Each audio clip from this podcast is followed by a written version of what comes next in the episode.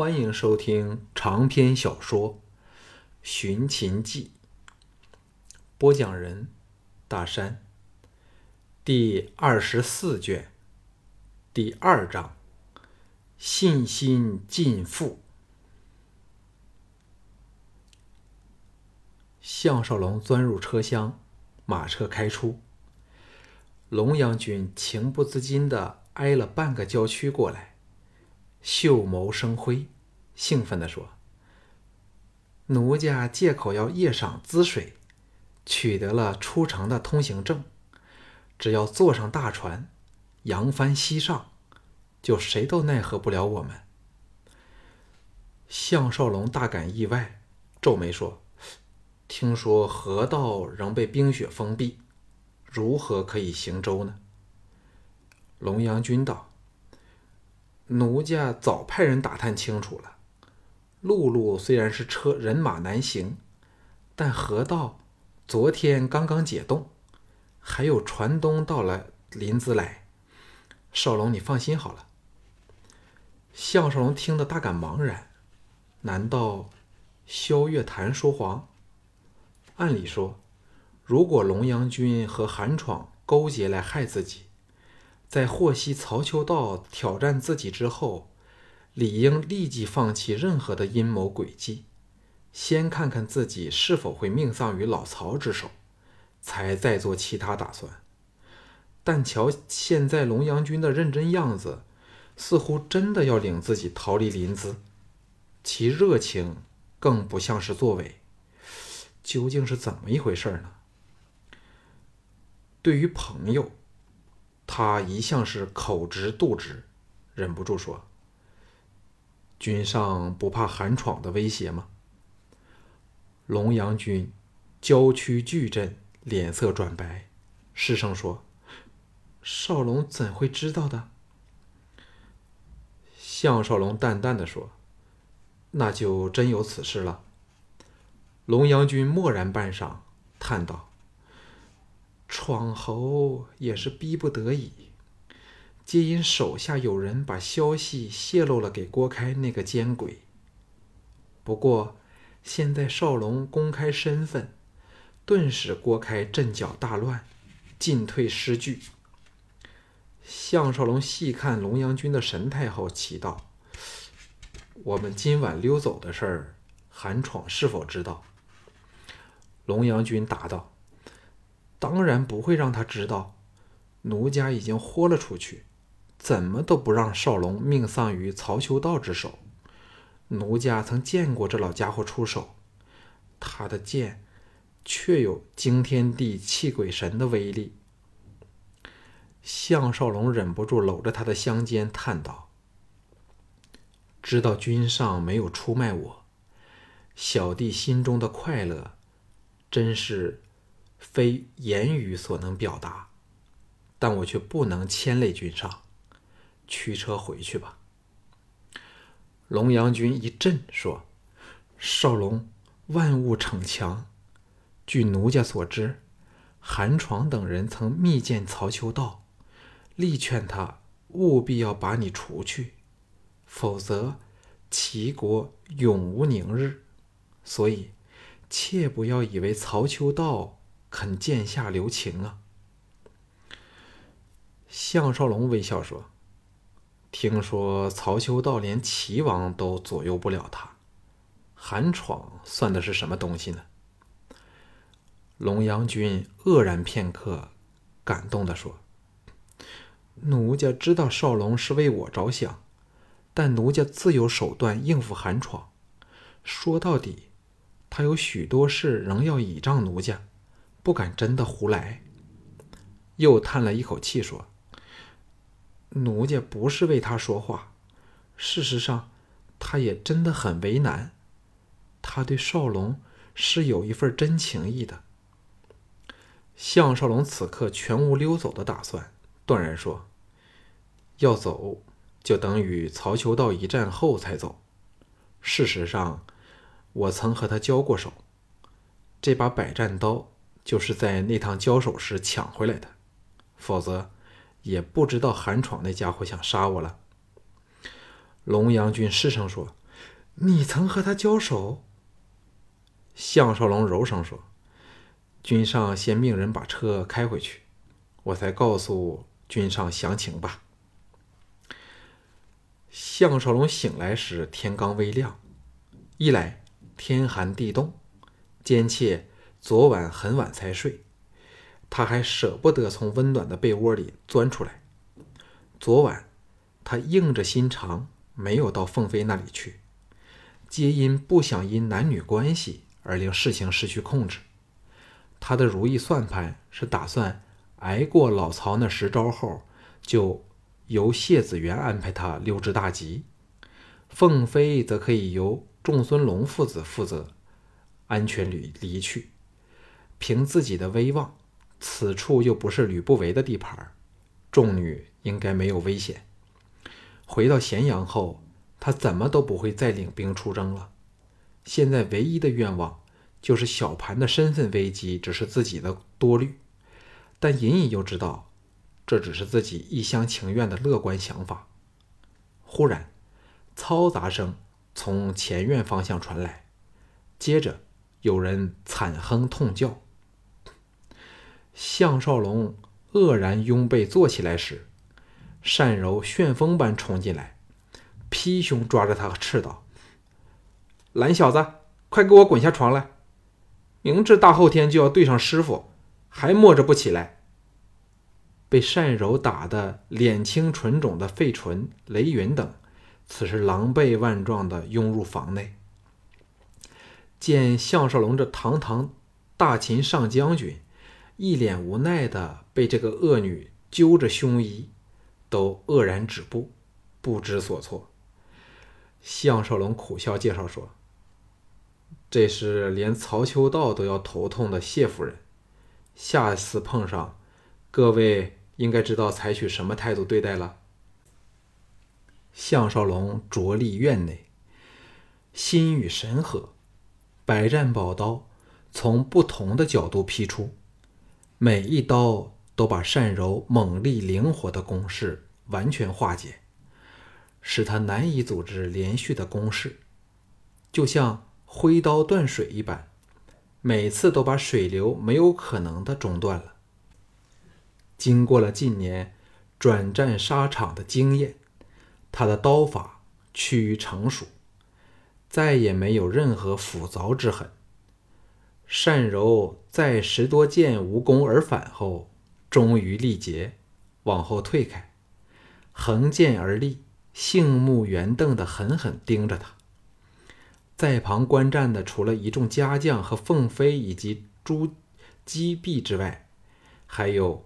众孙玄华和他的十多名侍从，众人都压下鼓掌喝彩的冲动，皆因怕惹怒单柔这个超级恶女。善柔玉容忽而解冻，扑哧笑道：“你这小子果然大有长进。算了吧，看来怎么都可以挨得师傅几招的。”项少龙怕他将十招之约露出来，忙抱刀致礼。说：“呃，多谢谢夫人指点。”众人这才敢喝彩欢呼。仲孙玄华拔出佩剑，来到项少龙身前，笑道：“玄华手痒多时了，请上将军指点。”项少龙面对这齐国曹秋道以下与淡楚齐名的最出色剑手，不敢托大。横刀手中，微笑说：“玄华兄，请。”仲孙玄华神情静如止水，挺剑跨前两步。项少龙立感到对手生出了一股凌厉的气势，哪敢怠慢，双眉一宣，刀往后收。旁观者慑于众孙玄华的威名，连大气儿都不敢透出半口。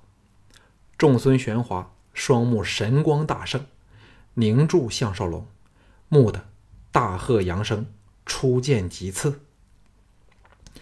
项少龙心底涌起了感触：仲孙玄华的剑法比之管仲爷毫不逊色，但却远及不上曹秋道。可见曹秋道在剑道上的天分真是老天爷所赐，连他最出色的徒儿也只能得其形而失其神。将的一声，项少龙运刀架着，众孙玄华被百战宝刀的强劲力道所逼，竟使不出后续的变化招数，退了开去。众孙玄华吃亏在摸不清百战宝刀的路子，一时间只有招架之力，节节后退。项少龙打得兴起，忽而大开大合，长击远攻；一会儿则施展近身肉搏的招数，刀刀凶险，看得全场人人屏息静气，连呼吸都像忘了。只见两人刀锋剑刃过处。都是剑不容发，众女更有人紧张的娇呼颤抖，尚以为他们假戏真做，要借机取对方之命了。只有高明如善柔者，才看出项少龙因控制了主动，处处留有分寸，这么似是毫不留手，其实只是想透过众孙玄华的剑法来间接探测曹秋道的造诣。这时。形势又变，项少龙每一刀都像缓慢无比，但众孙玄华应付的更吃力了。项少龙此时已完全恢复了被曹秋道吓跑的信心，进退攻守浑然天成。众众孙玄华虽然屡屡反攻，都被他迅速化解，压得有力难施。在众人眼中。就算不懂剑法，如董树贞主女，也感受到项少龙的刀法变化万千，可刚可柔，有一种君临天下、匹米当世的气概。当当当，项少龙踏步进击，连劈三刀，每次都准确无劈的劈在了众孙玄华手中剑的同一个缺口上。任众孙玄华宝剑如何变化，结果仍是一样，神乎其技的令人难以相信。长剑中分而断，项少龙还刀入鞘，笑道：“兄弟是占了兵刃的便宜了。”众孙玄华也是英雄了得，弃下手中断剑，大笑说：“上将军果然名不虚传，小弟放心了。”鼓掌声来自远处，凤飞和萧月潭联袂而来。前者欣然说：“凤飞备有早点，款待各位嘉宾，请移驾到前厅好吗？”善罢，众人各散东西。单柔赶回家去看儿子，有军职在身的众孙玄华则忙他的公事去了。凤飞诸女。则为两天后的寿宴排演，剩下萧月潭和项少龙两个人留在厅里密话。萧月潭低声说：“曹秋道不愧是一代宗师啊，一口就答应了十招之约。不过看他的样子，似乎有把握十招就把你放倒。”项少龙如释重负的说。那最理想不过，杀了我都不信挨不过区区十剑。萧月潭眼中闪过奇异之色，有点犹豫的说：“防人之心不可无啊，少龙最好不要在满十招时立即收刀，说不定曹老鬼会趁机多劈两剑。”项少龙轻松笑道。不会这样吧？老曹乃是一代剑术大宗师，自然应该会守信诺的。那晚他便是眼睁睁任我溜走，你放心好了。萧月潭似略感焦急地说：“总之你要答应我，小心防范，你就当是百招千招之约好了。”项少龙奇道。老兄似乎相当肯定老曹会毁约呀。萧月潭干咳一声，瞧着他坦然说：“你一向信任我，你就多信这一趟吧。”项少龙虽然心中嘀咕，却没有真的怀疑，改变话题，将李元和龙阳君的情况告诉了他，乘机问道：“你又说河道仍被冰雪封着，是否是消息有误呢？”萧月潭有点尴尬和不自然地说：“嗯，我只是听人说罢了，或者龙阳君的消息才正确些。”接着岔开话题说。你昨晚一刀击败麻城甲的事儿，现在已经传遍了全城。城内很多原本赌你输的人，纷纷改赌你胜，使赔率由一赔十三跌至一赔五，可见你已经行情大涨了。项少龙想起当年与管仲爷一战前的赌况，想不到又在临淄重演，失笑说。嗯，一赔五也相当不错了。不过昨晚我取胜是靠了点机缘和侥幸，真奇怪。摸着百战刀，我的信心立即就回来了。萧月潭欣然说：“你刚才劈断众孙玄华长剑那几刀，的确是精彩绝伦，神乎其技。难怪临淄开赌的人用刀君来尊称你。”与剑圣剑圣互相辉映，谁都压不了谁。项少龙苦笑说：“自家知自家事，我这刀君实非剑圣的对手。若非有这十招之约，我这两晚就要溜了。”萧月潭又掠过古怪神色，郑容说：“千万不要有这个想法，否则恐怕十剑都挨不了。”你拟定了离开临淄的计划了吗？照我看，如今反而是仲孙龙比较可靠。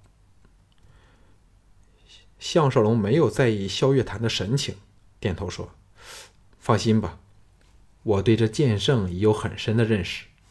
仲孙玄华虽训了他几筹，终已有了一个谱子，使我获益良多。”顿了顿，续道：“昨晚。”我已经和谢子元和仲孙玄华说了，比武后他们会离安排我离开这里。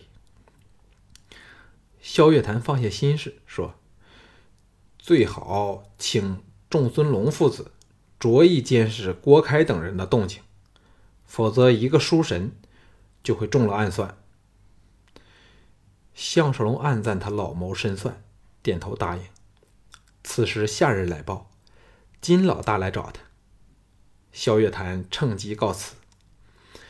项少龙亲自出营，金老大刚见面，哈哈笑道：“我还以为哪里忽然钻了个英雄好汉出来，原来竟是名震西北的项少龙。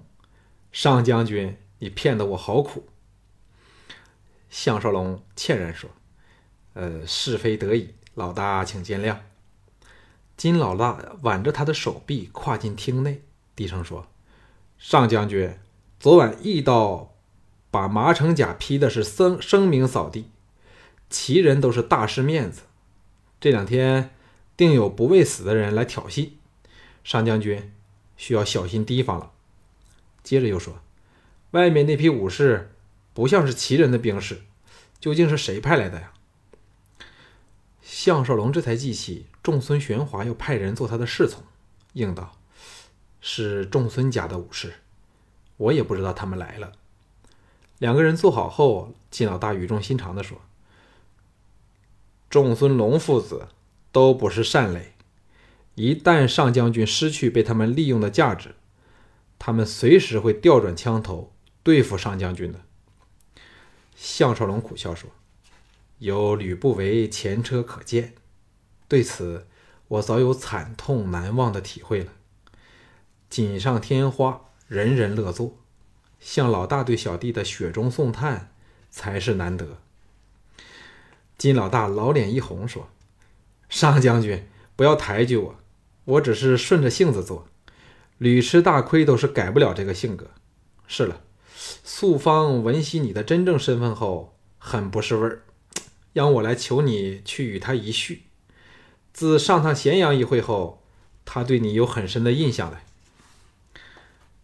项少龙心中奇怪，石素芳一向对男人不假辞色，怎么会渴望见自己呢？当年自己与他的会面是通过蒲鹤的安排，现在蒲鹤已因叛乱而被处死，他仍要向自己示好，实在是没有道理。正如萧月潭所说：“防人之心不可无，还是不见他妥当一点。”金老大又说。我知道上将军与曹公决战之前，定要养精蓄锐，不宜饮宴。不如就把约会定在上将上将军旗开得胜后的翌日黄昏。上将军尊意如何？项少龙暗想，那时自己早就溜了，即使答应也该没有什么问题。到时只要传个口讯，亮石素芳也不会怪他，笑着答应了。两个人再闲聊两句，金老大识趣的告退。项少龙送他出门时，出乎意料之外，二王子田健在谢子元的陪同下来了。